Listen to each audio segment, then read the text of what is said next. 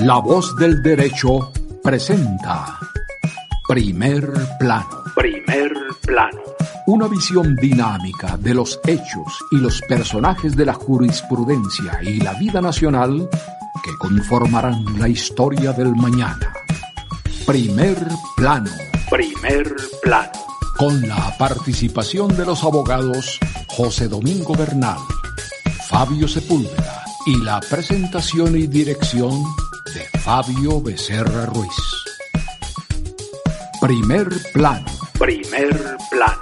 Una producción de la Corporación Colegio Nacional de Abogados, Conalbos. Bienvenidos. Cordial saludo a todos nuestros oyentes de La Voz del Derecho. Eh, les habla Fabio Sepúlveda Betancobur con la dirección del doctor José Gregorio Hernández, la coordinación de Fabio Becerra Ruiz y la producción de Luis Daza. Estamos en un programa más de La Voz del Derecho, el primer programa del 2021, deseándoles a todos muchos éxitos en este nuevo año. Eh, hoy tenemos un invitado muy especial eh, para hablar de un tema eh, de mucha actualidad que tiene que ver con la educación superior en épocas de pandemia. Eh, nuestro invitado es el doctor Ramón Antonio Peláez Hernández, él es abogado, egresado de la Universidad Autónoma de Colombia, es especialista en Derecho Procesal eh, y Privado, Derecho Económico, es magíster en Derecho Procesal, doctor en Derecho de la Universidad Externado de Colombia, eh, actualmente es miembro del Instituto Colombiano del Derecho Procesal, miembro honorario del Instituto Colombo Panameño de Derecho Procesal, con juez del Consejo de Estado seccional de la Judicatura de Bogotá y se desempeña como decano de la Universidad Autónoma de Colombia. Bienvenido, doctor Peláez.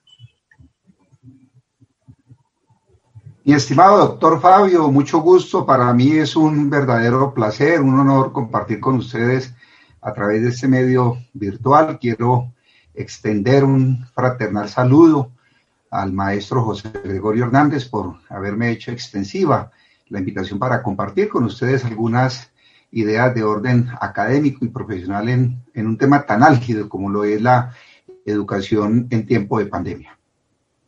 Eh, bueno, doctor, ya entrando en materia, pues nosotros eh, indudablemente eh, esta situación nos cogió a todos por sorpresa y más a la, a la educación superior.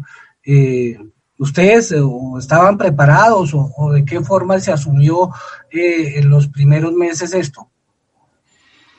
Sí, Fabio, como usted bien lo indica, este es un tema respecto del cual la humanidad y yo creo que ningún país estaba eh, preparado, por lo menos no tenía la proyección de las dinámicas que nos iba a plantear lo que hoy por hoy se denomina esa nueva realidad. Es claro que los modelos de educación superior y en general los modelos educativos eh, están marcados por la impronta de la presencialidad. Es esa interacción entre el docente y el discente el que facilita las dinámicas en todo proceso educativo. La presencialidad casi que en principio podríamos decir es consustancial a, ese proceso de formación educativa en todos los ámbitos, llamémoslo en primaria, en bachillerato y naturalmente a nivel eh, universitario y posgraduado. Ese reto, pues sin duda, posicionó a las instituciones universitarias en la necesidad de adoptar unos planes de acción inmediato. ¿Por qué? Porque esto fue un tema que no dio espera. Aquí no hubo ninguna pausa para decir vamos a esperar unos 20 días a ver qué hacemos, sino que básicamente las dinámicas de cambio tuvieron que adoptarse de manera inmediata. Es decir, hasta mediados del mes de marzo las universidades veníamos en un proceso de acompañamiento directo y personalizado con los estudiantes y cuando llega el momento en que se tienen que aislar y nos tenemos que aislar de manera preventiva y luego a través de medidas de policía de carácter obligatorio, pues ese aislamiento se hizo obligatorio y eso supuso que las instituciones instrumentaran eh, medidas para interactuar a través de estas plataformas virtuales con los estudiantes. Esa fue básicamente la realidad. Seguramente las universidades que ofertan sus programas a través de, de educación virtual no tuvieron tanta dificultad porque ellos responden a esas dinámicas dentro del proceso educativo y de formación, pero las que tradicionalmente eh, vienen acompañadas a través de ese acompañamiento directo y presencial de los estudiantes, tuvieron que abocar de manera inmediata ese plan de acción.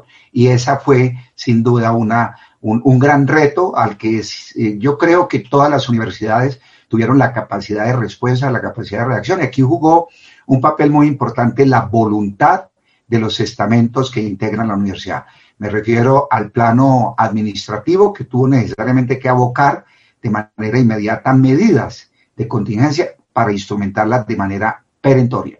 En segundo lugar, los profesores que respondieron sin duda a esa nueva dinámica. Era una invitación a cambiar ese modelo tradicional de la educación presencial a un modelo interactivo a través de ambientes virtuales. Y naturalmente los estudiantes, que sin duda también tuvieron esa capacidad de respuesta, pero que también los golpeó muy fuerte esta situación porque significó cambiar todas las dinámicas del proceso académico. Sí, sin lugar a dudas, eh, el cambio tan brusco que se tuvo de pasar de una presencialidad a manejar unos eh, tecnologías que de pronto ni los alumnos ni los profesores estaban acostumbrados, pues generó algún traumatismo, pero me parece que en la práctica fue positiva la experiencia o cómo tuvieron, cómo eh, evaluaron ustedes esa interacción ahora. Bueno, perfecto. Si ustedes revisan este, estos planes de acción, planes de choque, planes de contingencia, se adoptaron en marzo, cuando ya se había iniciado el proceso eh, de acompañamiento personalizado. Eh, las primeras vicisitudes o dificultades que se presentaron fue precisamente para garantizar esa interacción virtual máxima la semana siguiente del aislamiento. Algunas universidades eh, cuentan como sucede, por ejemplo, en la autónoma, con una estrategia eh, virtual que son las plataformas virtuales. Los profesores ya venían de una u otra manera familiarizados con ese modelo, de tal forma que a través de la plataforma virtual se logró esa interacción con los estudiantes y el choque pues fue, menos eh, sintomático. Ahora, eh, es evidente que el, el, celular jugó también un papel muy importante. Recordemos que entre las buenas prácticas que tienen los profesores la integración de los grupos de trabajo por, por áreas de clase. Entonces, en algunos casos, esa buena práctica supuso la creación de grupos en WhatsApp y esa interacción permitió entonces que se lograra eh, socializar con los estudiantes las plataformas que se iban a estar, como por ejemplo Zoom, Google Meet, etcétera, que ofrecían esos ambientes virtuales para esa interacción. Y desde la parte administrativa, pues también se generaron una serie de comunicados institucionales, no solamente a los correos institucionales, de los estudiantes, que es una muy buena práctica de interacción con ellos, sino que también a través de las páginas web institucionales,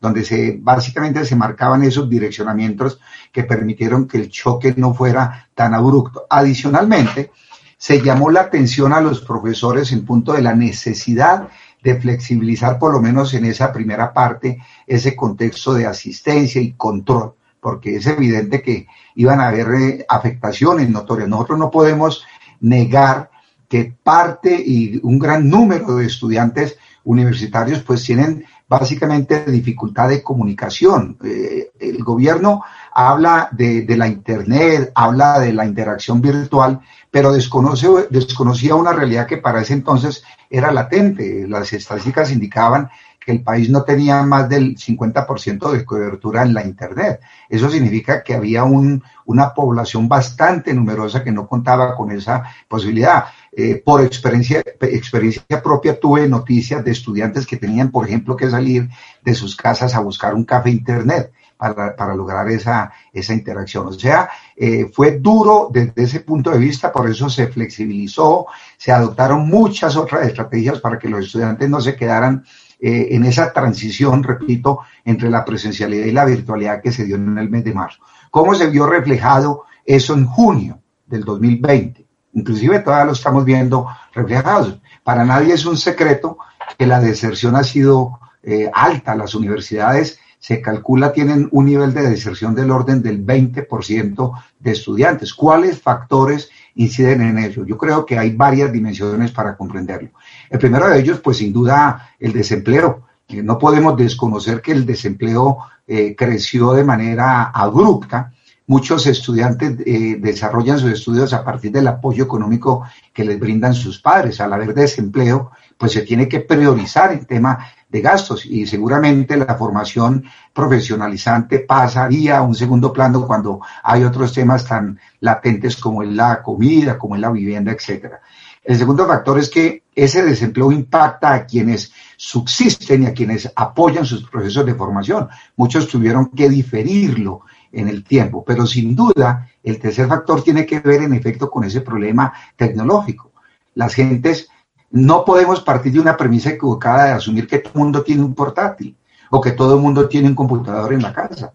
Esas dificultades de carácter técnico o operativo hicieron que mucha gente desistiera también de su aspiración. Y en algunos casos, que son excepcionales, algunos no ven con buenos ojos esa interacción virtual porque consideran en ciertos aspectos que pueden salir mal preparados. Yo creo que este último punto merece un análisis particular, especialmente de cara a lo que son los modelos educativos. Esto genera un nivel de, corresponsabilidad, esta interacción virtual, estos ambientes virtuales, responsabilidad que no es solamente del profesor, sino tal vez del estudiante, doctor Fabio, porque seguramente usted que ha interactuado también a nivel posgradual, requiere un nivel de disciplina muy alto, el grado de concentración que genera en el estudiante este tipo de actividad.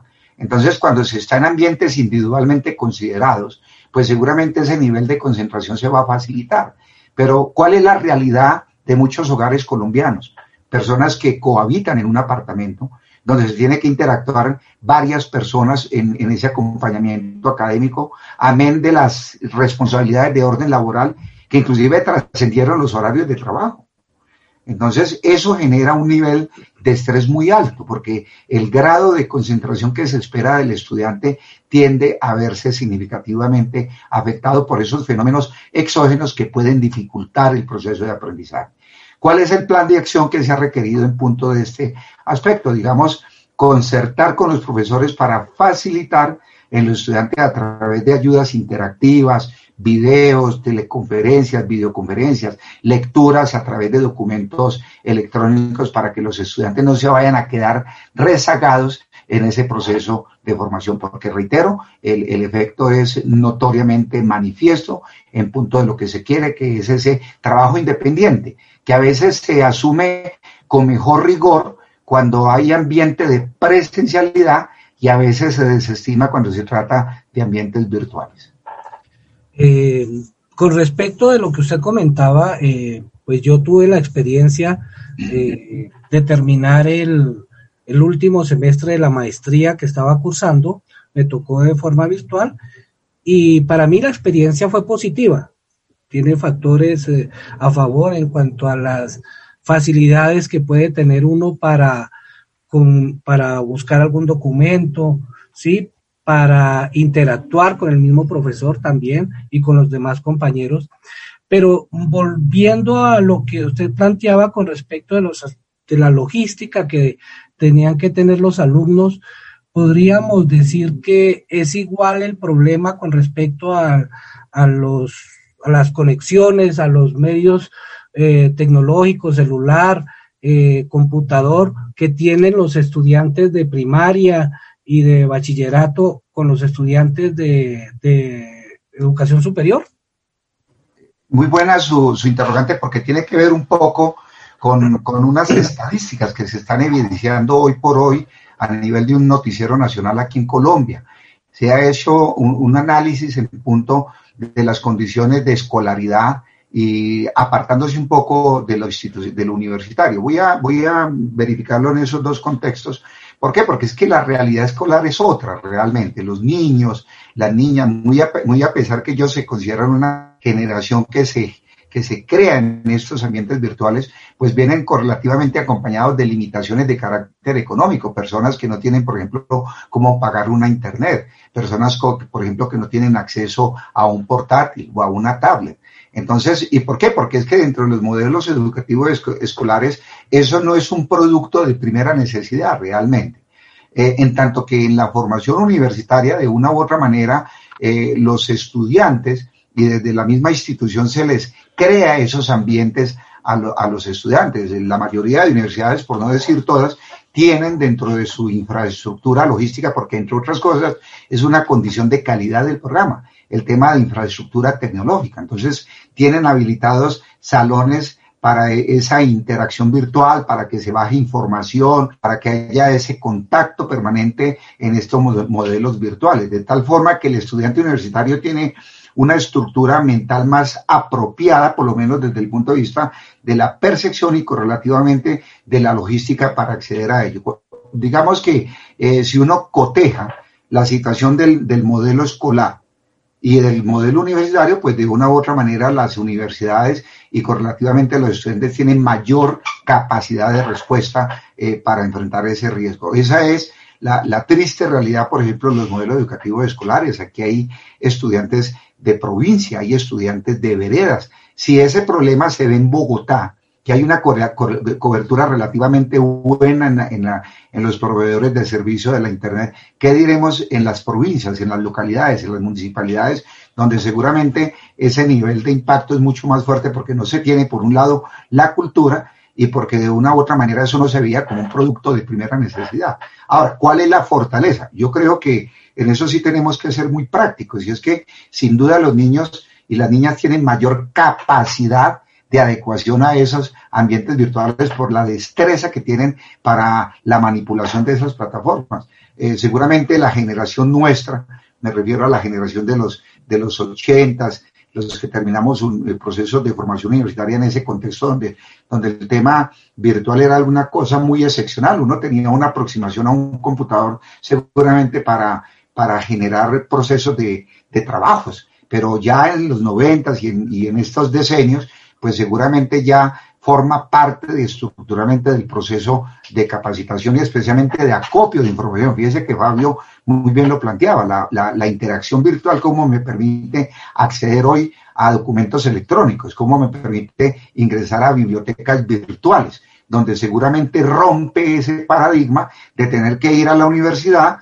a obtener una fotocopia para poder desarrollar, desarrollar un trabajo o generarlo ahí mismo en la universidad. Yo creo que ese es un punto significativamente muy positivo en esta nueva realidad. Cómo aprendemos a optimizar los recursos que hay en la red para generar mayores procesos de conocimiento y de aprendizaje. De tal forma que en eso los, los estudiantes de las universidades eh, están, entre comillas, mejor preparados a esas dinámicas y correlativamente la, la problemática seguramente de la, de la adquisición de los equipos, etcétera, pues los obliga a priorizar necesidades. Seguramente eh, este modelo obliga que la priorización sea, entre otras, un buen equipo eh, eh, electrónico, un buen equipo de cómputo, un buen celular, una buena cámara, etcétera, porque esa disposición tecnológica sin duda va a contribuir en el proceso de aprendizaje. Usted tocaba ahora unos aspectos importantes con respecto de la deserción que se presentó. Eh, esto llevado a cifras, eh, ¿de qué volumen estamos hablando que hubo esa deserción tanto en el segundo semestre del 2020 y ahora en el primer semestre del 2021? La, la deserción se, se vio evidenciada de manera más fuerte en el 2022 eh, ¿Por qué? Porque se tenía la expectativa eh, de si esto iba a cambiar o no para el 2021. Entonces mucha gente prefirió, porque no les gusta el modelo interactivo virtual, prefirió diferir en el tiempo, continuar sus estudios y en otros casos decidieron de pronto por imposibilidad eh, económica continuar en el proceso para postergarlo en el, en el futuro. Y para los nuevos estudiantes, pues el mismo efecto. Miren, miren el impacto que tuvo esa, esa situación a nivel universitario.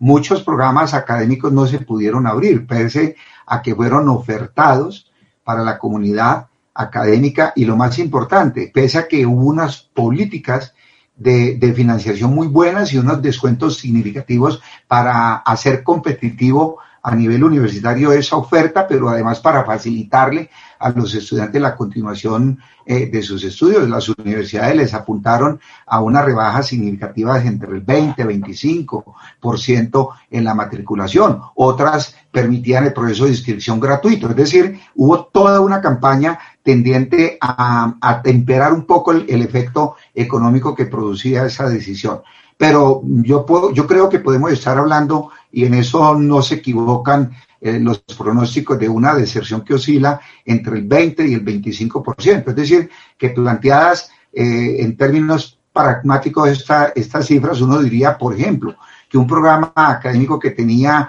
eh, mil estudiantes cuando empezó en el año 2021, eh, ese nivel de deserción se vio reflejado en 200 estudiantes aproximadamente, es decir, que tuvieron que iniciar sus actividades en el 2022 con 800 estudiantes. Eh, ya hoy, digamos que esa, esa estadística cambia un poco mejor en el sentido de que el nivel de deserción disminuye porque ellos ya se adecuaron a esa nueva realidad, pero sin duda porque como se entendió que esto va eh, eh, a mediano plazo, esto no es un tema que se va a solucionar de la noche a la mañana, entonces muchos estudiantes decidieron eh, realizar su proceso de inscripción y matriculación para el primer semestre. Lo estamos vivenciando en la mayoría de programas. Hoy por hoy se cuentan por lo menos con un orden de unos 20, 25 estudiantes para el primer semestre. Naturalmente, ese número no es consecuente con la comparándolo con quienes egresan, puesto ya que ya sabemos que es mayor el número de quienes egresan que quienes ingresan, pero de una u otra manera eso logra equilibrar un poco la balanza de la deserción, porque la deserción debe ser vista, a mi juicio, desde dos puntos de vista. Primero, eh, quien prescinde de continuar sus estudios, esa es una visión de la deserción, pero también la otra visión está relacionada con quien se abstiene de matricularse porque ese es el efecto correlativo que genera también en, las, en, las, en los proyectos institucionales que se tiene, especialmente desde la perspectiva de la planeación. Todas las universidades planean, planifican eh, un número determinado de estudiantes. Entonces, cuando esa realidad no se da y se demuestra lo contrario, pues digamos que hay un desbalance que necesariamente va a generar unas consecuencias en la praxis, en la práctica, no en la calidad, porque en esto tenemos que advertir que eh, la disminución del número de estudiantes no significa la disminución de la calidad académica, pero sí genera un efecto colateral y eso seguramente lo están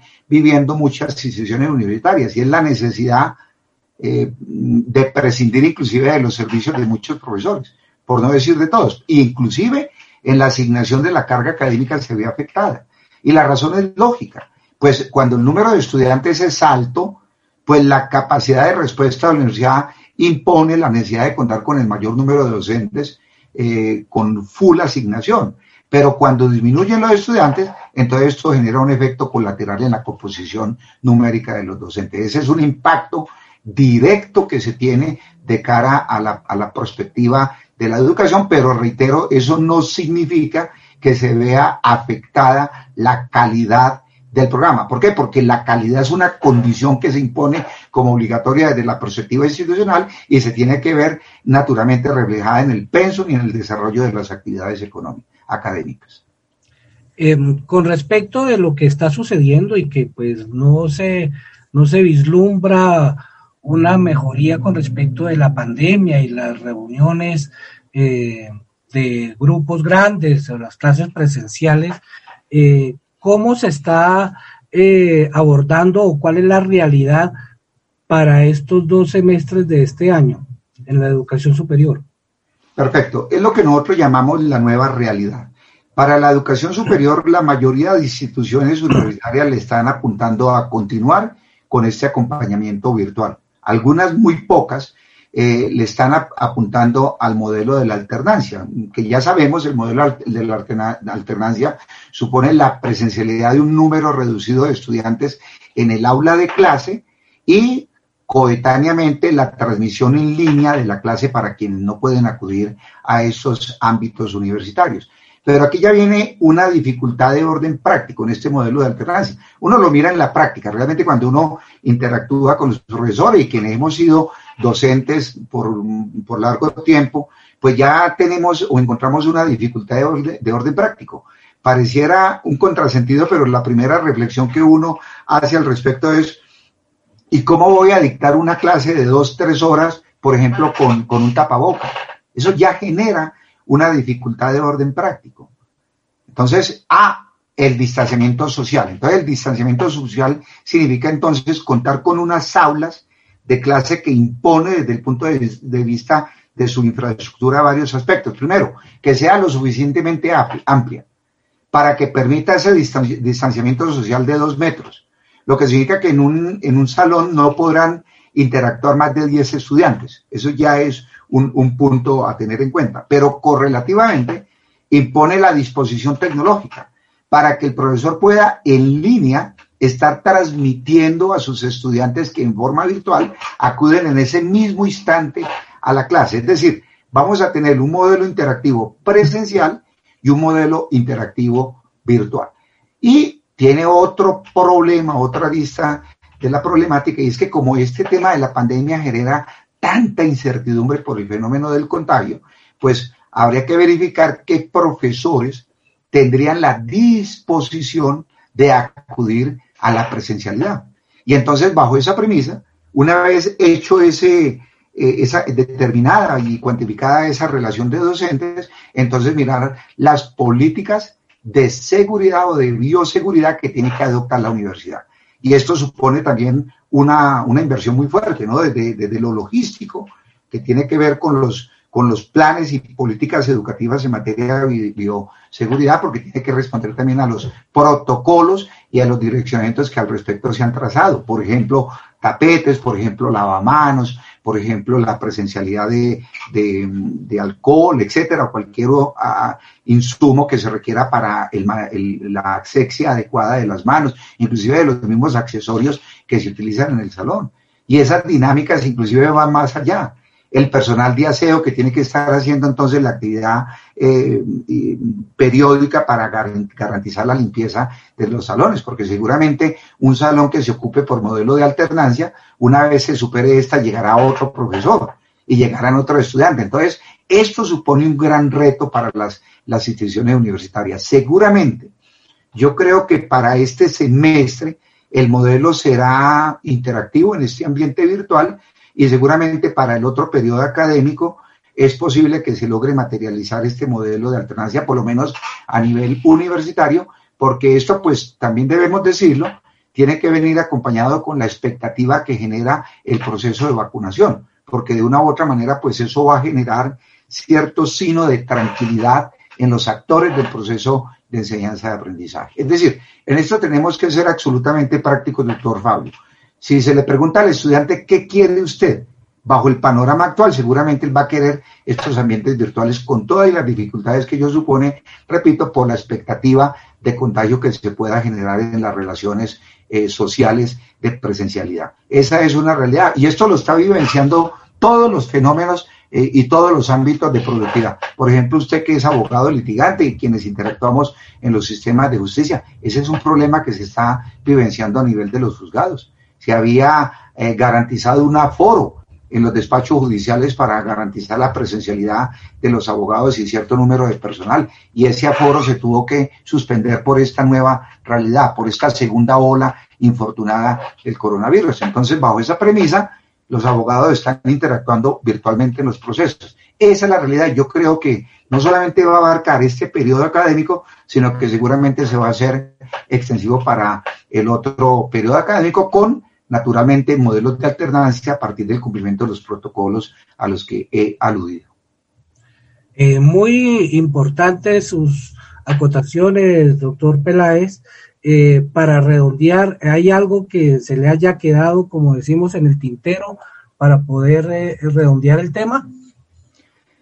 yo creo que ha sido, digamos, las consideraciones que desde mi experticia como docente pero además como decano frente a esta nueva realidad la que me ha permitido hacer estas reflexiones. Pero yo sí quiero advertir varias cosas que son muy importantes para el éxito de estas propuestas. Lo primero es que la universidad la hacen todos los estamentos. Eh, el tema de los planes de acción, de los planes de contingencia y el éxito de esos planes no es responsabilidad exclusiva de la, de la administración. La administración es una parte más del estamento de orden eh, institucional universitario, que es la que tiene, digamos, la responsabilidad del diseño de las estrategias y la ejecución de esas estrategias trazadas en el plan de acción. Pero también hay dos actores muy importantes dentro de este modelo de enseñanza eh, eh, educativa, y son los docentes y los estudiantes. Y yo creo que aquí es de vital importancia eh, que cada uno de ellos entienda el rol que están cumpliendo. Mire, una universidad sin estudiantes no es universidad, así de elemental. Entonces, el estudiante tiene que entender que estamos viviendo una nueva realidad donde el nivel de responsabilidad que él tiene va a ser mayúsculo. Les decía, el nivel de, atención que requiere estos ambientes virtuales es, es mayúsculo y naturalmente el trabajo independiente pues aumenta de manera significativa. Pero es esa realidad o esa nueva realidad a la que nos tenemos que acostumbrar porque de una u otra manera pues no podemos parar. O sea, ningún modelo educativo puede llegar a decir vamos a cerrar hasta aquí y vamos a esperar que nos depara el futuro para reactivar nuestras acciones posteriormente. Es imposible, especialmente con una expectativa tan incierta de hasta cuándo se hace extensiva esta, esta pandemia. Eh, la reflexión es sencilla. Este tema nos compromete a todos. Este es un tema de corresponsabilidad y la vigencia y permanencia de los modelos de educación adaptados a esa nueva realidad está intrínsecamente ligada a la corresponsabilidad que esos tres actores le impongan y le impriman a ese modelo de enseñanza, doctor Fabio. Doctor Peláez, eh, muchas gracias por esas disertaciones, aportes muy importantes en esta época de pandemia. Eh, a todos agradecerles por por su audiencia y los invitamos a que descarguen nuestros audios en Spotify, en iBox, Apple Podcasts, en nuestra página web, también que nos sigan en nuestras redes sociales, en Facebook, emisora La Voz del Derecho, en Twitter, La Voz del Derecho, en YouTube, La Voz del Derecho 1 y que se suscriban en la campanita para que reciban nuestras notificaciones. Gracias, doctor Peláez, por aceptar esta invitación. Doctor Fabio, muchas gracias por la oportunidad para interactuar con ustedes por estos ambientes virtuales. Un saludo muy especial al doctor Fabio Becerra y naturalmente al querido maestro eh, José Gregorio Hernández por el liderazgo que le han impuesto a este eh, modelo de aproximación con la comunidad académica y jurídica de nuestro país. Un abrazo para todos y tengan ustedes un excelente día. La voz del derecho presentó Primer plano. Primer plano. Una visión dinámica de los hechos y los personajes de la jurisprudencia y la vida nacional que conformarán la historia del mañana. Primer plano. Primer plano. Con la participación de los abogados José Domingo Bernal, Fabio Sepúlveda y la presentación y dirección de Fabio Becerra Ruiz. Primer plano. Una producción de la Corporación Colegio Nacional de Abogados, CONALBO.